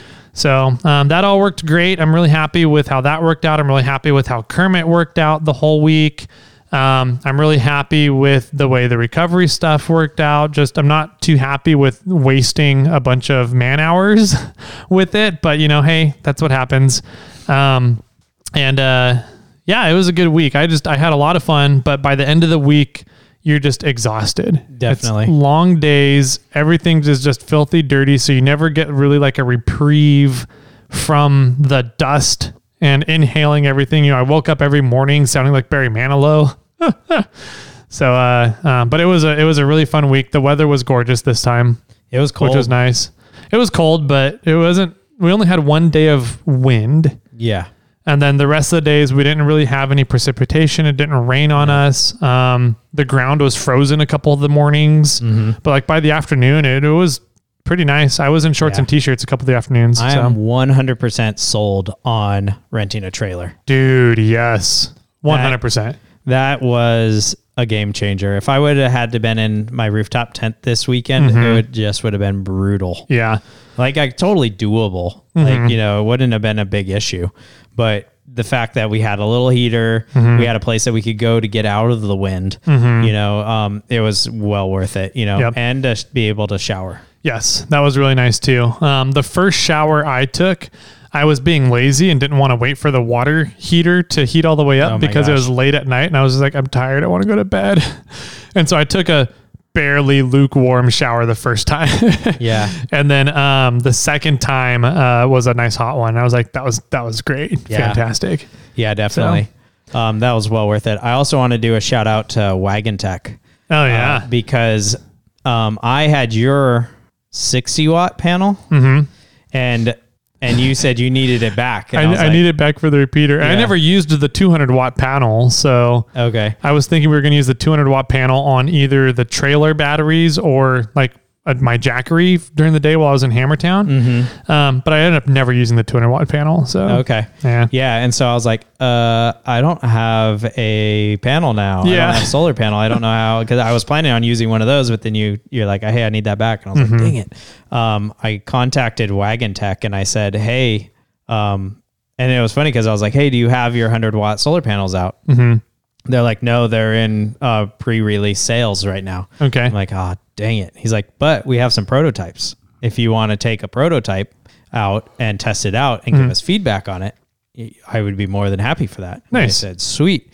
So I actually did. I arranged for Lee to go, run over to the down into the Bay Area to go grab it. Lee brought it down to me, and then I used it. Um, only I only used it a few times because it was so cold yeah. that the fridge stayed at a very low temperature all the time and it never really needed to run that often. So Yeah. the battery really didn't drain that much. But I did plug it in um, once or twice, uh, two times, and charge the batteries up when it was sunny. You know, and uh, yeah, and worked and worked great. So, but massive, massive thanks to Wagan Tech for like out of nowhere that, yeah. being able to arrange the you know a pickup for us, and Mm-hmm. you know, and that was that was really cool and a big help. So thanks. Nice. Yeah, that's really cool that um, they were able to do that on, especially on such short notice too. Yeah. Because I think I told you like a couple days before leaving, I was like, "Sorry, Jamie, I'm gonna need my spelled solar Yeah, panel you, back." it was like Saturday. We're Yeah. leaving Monday, and Yeah. the companies are, or maybe it was Friday. I think you told me on Friday. You know, after 5 Mm-hmm. You know, and I was like, the company's not even open, or it's just right around there. You know, so I was Yeah. like, damn it. Like, okay, let's see if I can figure this out. Yeah. Um, but yeah, I mean, so if you guys need any solar panels or a battery box or, you know, a lithium cube is what they call it, you know, um, or a whole bunch of other things. They do all kinds of things. They do a lot of really cool yeah. electronic stuff. cool flashlights. Um, check out Wagan Tech there. Yeah. I mean, and in this instance, they saved my rear end. So Yeah. It was really nice. Nice. Cool. Yeah, having good customer service like that is a, a really valuable thing. So definitely go check those guys out. Um, I don't know if there's too much more to go over. Um, I don't want to get into too much. Oh, I did want to give some fun statistics Okay. about King of the Hammers. yeah. Uh, just because I just I just think it's amazing every year seeing the field, how many cars get into this, and then how many cars don't finish. Like Okay. the attrition rate of this freaking race is stupid. Right. so, um, for 4500, which is the modified class, Okay. uh, stock modified, um, you had 27 cars enter, only nine finished. Wow. So, uh, and uh, A third. About a third, About a third. 40, yeah, 35 to 40%, somewhere around there. Um, and Mr. John Matthews in car 4580 was the winner. Congratulations, John. 4600, which is the stock class. Okay. And that's the class, um, um, actually, uh, that's the class that Justin Reese races in. Correct. Um, and so 26 cars entered that one. Okay. Only four finished. Wow. and three of them were the Ford Broncos, Right. Well, and they finished one, two, three. and they finished one, two, three. Um, and so, if you don't count those guys, only one car finished out of the 4600 class, Yeah. and it was uh, Martin Lange 4658. Yeah. In A Jeep. In a Jeep. yeah. And Um, congratulations to all four of you. I mean, I think the guys driving the Broncos are like big name people, wasn't it? Like, is it Shear, Cole, Cole, uh, Bailey Cole, yep, was Yeah. one of them. He came in third. Uh, uh, Lovell Lo- Level? uh, was second, and then Vaughn Gittin Vaughn and uh, uh, Loren were first. So, uh, Some big names, and then a random person. yeah, right. So, congratulations to you, Martin. I think that's huge. I think that's that's cool to see Martin there because the big names, they I'm sure they had a lot of financial backing from Ford Oh, I'm sure. to make those cars happen. Oh yeah, absolutely. yeah, And the so Broncos, no joke. I mean, it's a good vehicle, good it is. platform. It's a great platform. Um, but I'm sure those vehicles are not stock. No, they they're not. were not. You know, um, they were highly modified, and you're going against the professional drivers, yeah, right? And so Martin, I don't know what he's done to his Jeep. Mm-hmm. Um, I, it looked like a TJ. Uh, I, I can't be sure, Mm-hmm. but and it had beefy axles. I looked him up real quick on Instagram, and and the only way I found him, I even typed in his name. The only way I found him was hashtag what was it four six Four six fifty eight. 58. So that by using a hashtag of his race number was the only way that I found the guy. Yeah. Um, but uh, yeah, so I mean, the fact that a random person was able to get up there on the pedestal, well, not really, but uh, stand beside the pedestal Yeah. against some of these big names, big money is uh, kudos to you, man. Yeah, That's awesome. and that's a big uh, uh, sore spot right now, and a lot of people are kind of discussing and talking about it. Is you know, 46 and 4500, and really 4800. Um, that's the everyman challenge, right? It's supposed to be the class that the class is that you know the blue collared worker can work on, build a rig, and go race it. You don't need to have multi multi hundred thousand dollar vehicles and uh, huge money budgets right. um, to go and race, like the unlimited classes, right? Um, these are supposed to be the Justin Reeses and the Derek Millers and the, um, you know, those people of the world And the Martin and the Martin Langes of the world. Yeah. Um, and so for Ford to come in and put together three vehicles that are all running, you know, Ultimate Dana 60s, beefed up arms, the freaking knuckles on the IFS suspension and the lower control arms and upper control arms and everything, they were massive on the the Broncos compared to a stock Bronco, right? Yeah. And so like to see Ford come in, and I'm sure they spent hundreds of thousands of dollars on each of these Broncos and then win it. I think, yeah, it just goes to show that if you have a massive money program and you're racing against people who don't have the same funding to put together the same um, quality of vehicle, Yeah. yeah, of course they're going to win. But should they have been allowed in that class? I think Yeah. that's an interesting debate. That is an interesting debate. Uh-huh. I, yeah. I want to, okay, Ford, you did really good in the stock class. right? Congratulations. How about you move yourself up Yeah. and let's see how you do in the big money game. Yeah, move those move those three Broncos up to the unlimited class and see what happens. Yeah. So, um, anyways, so 4,800, the uh, the last class of the EMC day, um, 135 cars entered, 21 finished. Whoa. wow. What is that percentage? Yeah. Nine? Um, no, it's about 12? 18%. Is it that high? Mm-hmm. Okay. Yeah, 15 to 15 to 20%, somewhere in that range. Um, but uh, number one was Dan Fresh, car number eight. Nice. Congratulations, Dan. Yeah, and then uh, uh, Chase Caprera, we got to look over his car. Yeah, we it did. was it was hanging out there in the Yokohama booth right behind me at the in the Morflate booth. Um, he hit something really big on his front end. Really big and he hit it really hard. yes, he did.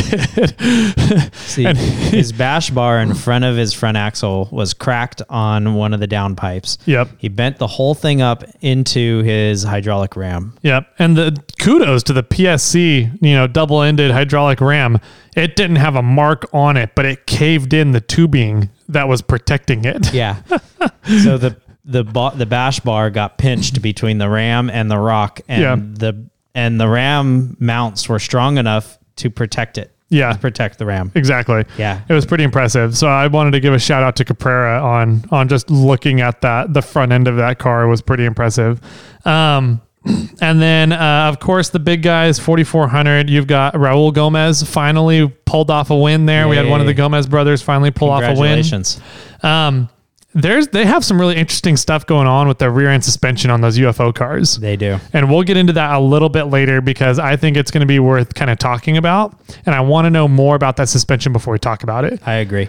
So, Yeah, I was talking to Elvis, Mm-hmm. who is a, a guy that volunteers and drives all over the place and volunteers with everybody. Mm-hmm. And he said that he finally feels that a rig out there on the course is competing with Shannon Campbell's rig. Really, He said that Shannon Campbell's rig was supposedly the best rig, like been outstanding for so many years, Mm-hmm. and now uh, the Gomez's rigs are catching up. Interesting. So, yeah. yeah. we'll talk about that a little bit later. Um, and then uh, Jason Shear Uh, yeah, uh, came in number two. Scherer. Um, after his crazy tailbone fall. Right. He was leading the pack all day long, all day. And then he had a, a little bit of a blunder where he flopped the rig over. And then as he was getting out, he kind of jumped off the rig and lost his footing when he landed and fell on his tailbone and was rolling around on the desert floor for a little bit in agony, in pain. So I don't know if he cracked a tailbone, what happened there, what's going on. But um, at that point, that's when Raul passed him. And then uh, uh, Sheer just never regained the lead after the rest of the day. Um, but if he cracked his tailbone and finished that race out, the most painful day you've ever had in your life. Probably. oh man. Um, and then uh, third place was uh, previous king Blyler from 2020, Josh Nice. Blyler. So uh, uh, Raul finished in six hours and 57 minutes. Seven hours was the number one spot, the king, the winner. So seven hour complete train wreck that you have to go through. And then Shear was 20 minutes behind him, and Blyler was 20 minutes behind Shear. And then uh, um, some of the people that we've gotten to interview, you know, D Mill, he got a DNF. Yep. Um, he lost a front ring and pinion on uh, 05 Super Duty front axle. Yeah. So that's a, a 10, 10 inch, nine and three quarter, 10 inch ring gear um, in a high pinion. And he chewed at least three to four teeth off of it because there was a gap in the ring gear where the, the drivetrain and everything was spinning, but the, the tires wouldn't spin at all. Dang. yeah, and uh, for what it's worth, uh, we lost the bet. We did lose a bet with He- him. Yeah, he- his rig was a few hundred pounds lighter. it was. Yeah. So uh, I've hence paid my debt. I gave him a T-shirt. nice. Um, Look at you. What a think- stand up guy. Yeah, that was that was the last one I had of that size too. um, so I was lucky I had it. Mm-hmm. So, uh, but yeah, I think you still need to lose more weight. I think so too. I think I think that goes to show he's still a a pretty freaking heavy Ring ring. opinion, yeah. Dude, on a high pinion 05 Super Duty housing. That's crazy. Um, so Justin Reese had a DNF. Yeah. I don't know exactly what happened to his car, but um, we'll need to catch up with him and see, kind of get a, a recap of his race and how that went with the Toyota pickup, uh, 4619. We were talking to one of his guys right around the Yokohama car, and he was telling us sort of what happened. But oh, his front drive shaft was separating. Oh, and it wouldn't stay together. And it wouldn't That's stay right. together, and yeah. so uh, he would go over obstacles or something, and things would it would come apart. yeah. So not quite sure um, why, Mm-hmm. because they said that they didn't change anything in regards to that, and didn't have this problem last year. Yeah. So um, I don't know why it was happening, Yeah. uh, but we'll have to follow up and see what's going on. Yeah, interesting. Um, Eric Wicks Yeah, eleventh. Right? finished 11th, in the unlimited class, eight hours and 56 minutes, nine congratulations, hours. buddy. So, congratulations to Eric and Kevin. And I just learned Kevin Simpson, his co driver, is one of my moderators on NorCal 4x4. Yeah. I didn't realize that Kevin was co driving. Oh, that's And funny. so, yeah, it was kind of like I saw the name and I was like, Kevin Simpson. So I reached out to Kevin. I was like, Kevin, were you co driving with Eric Wicks? He goes, Yeah. I was like, That's bitchin', That's dude. awesome. That's cool. How did Justin and Chris do? Do you know? So Justin and Chris, this was a fun story because uh, Justin and Chris Wicks, uh, father son duo, um, son father duo, um, they ended up qualifying right behind Eric Wicks. So they ended up taking off on the line together. So um, uncle and nephew, Eric and Justin, right? Right. Taking off on the line. So there were a bunch of bets going on about who was going to get faster off the line and out of the short course Okay. and I never found out who made it out of short course first. Yeah. But I heard that they were battling back and forth for a good five to 10 miles. Nice. so I thought that was hilarious. I thought that was cool. Um, so when we interviewed Justin and Chris Wicks in the Bora car, uh, they had alternator issues at the last one of their last races Correct.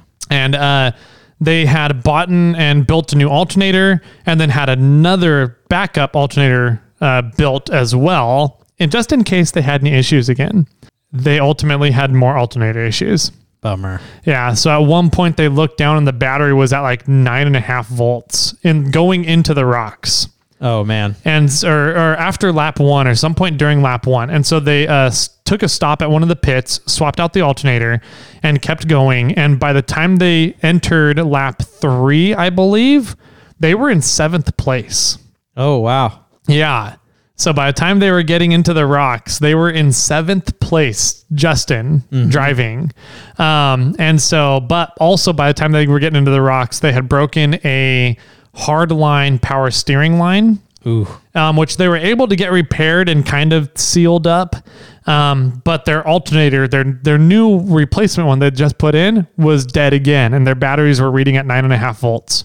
Bummer. And so they just called it instead of going into the rocks with no battery, which means then you don't have a winch. Yeah, yeah. Um, they just called it. And um, ultimately, the alternator and battery issues that had been plaguing them took them out again. Dang it. So, um, bummer for those guys, but super encouraging to hear that they were going into that lap, that third lap in seventh place. Yeah, that's That's awesome. pretty freaking phenomenal for Justin and his dad, um, and their whole pit crew and everybody there. Yeah. So, He's 19.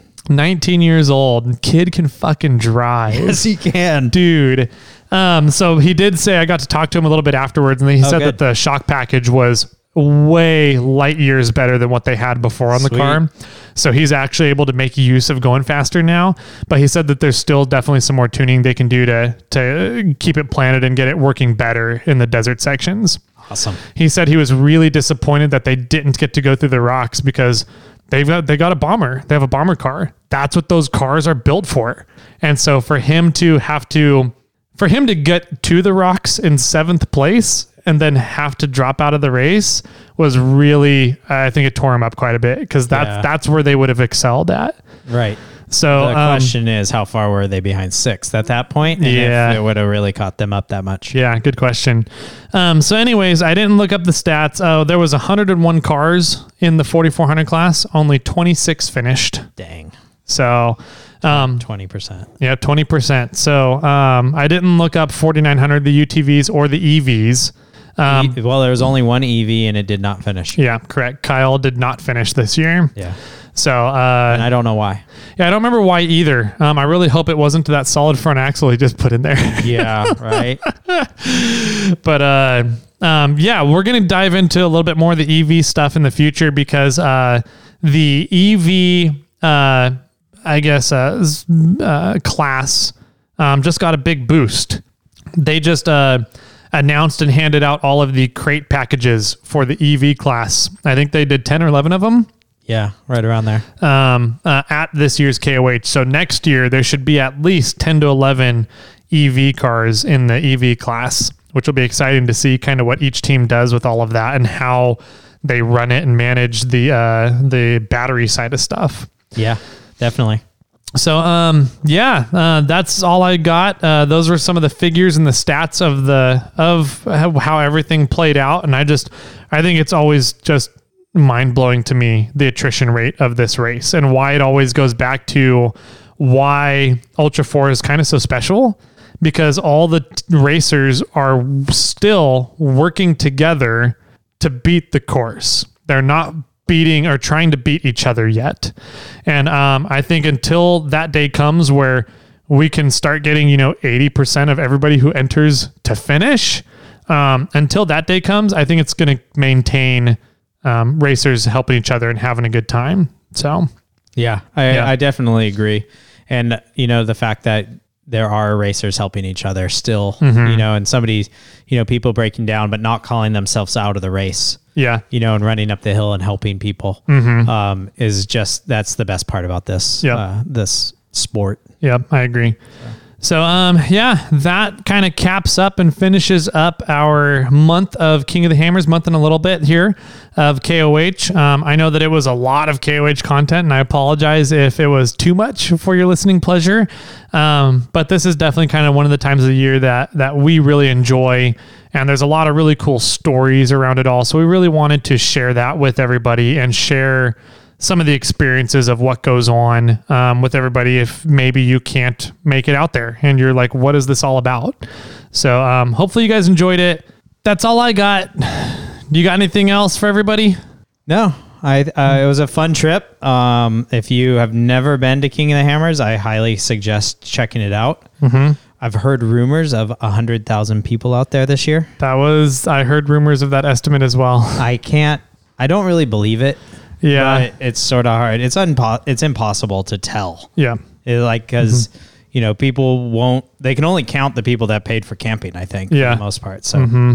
but yeah, I, I will say crazy. from from being on top of Fisher, looking down at the lake bed and all the camping going on, it was definitely more full than it was in 2020 when I was up on Fisher looking down on the lake bed. And that year it was they said 50 to 60 grand. Um, but I don't know if it was a hundred thousand. It wasn't. I don't feel like it was double yeah, full from what it was in 2020. So I don't know.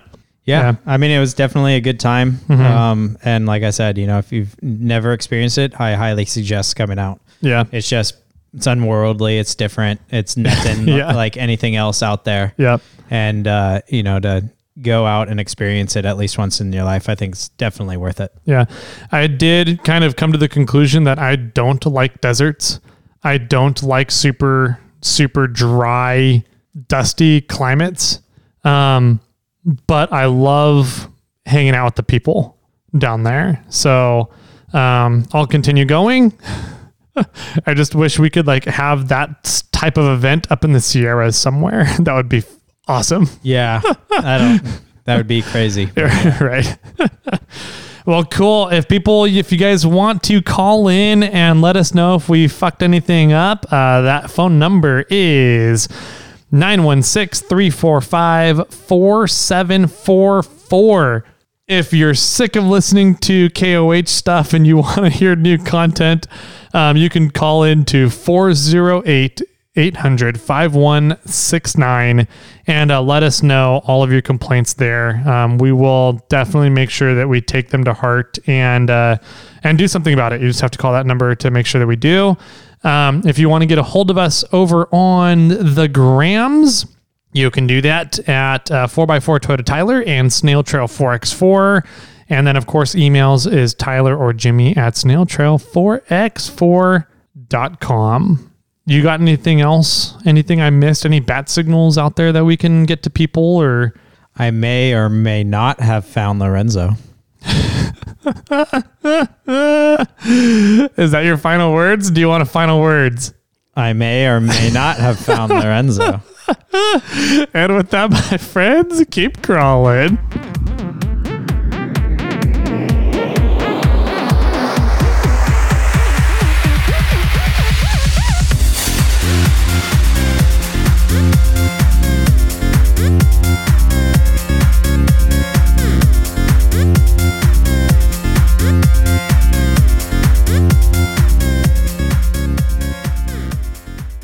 I am ready. I actually don't think I've heard a joke from you in like a week and a half. Yeah, I think I don't know. Oh, there was one at the end of one of the episodes, wasn't there? Last mm. week? I don't Maybe. remember. I don't remember. Anyway, so moving on. okay. What is red, orange, and full of disappointment? Red, orange, and full of disappointment. I don't know. High school pizza. High school pizza? Yep. I don't get it. It's red and orange and full of disappointment. Your pizzas were orange?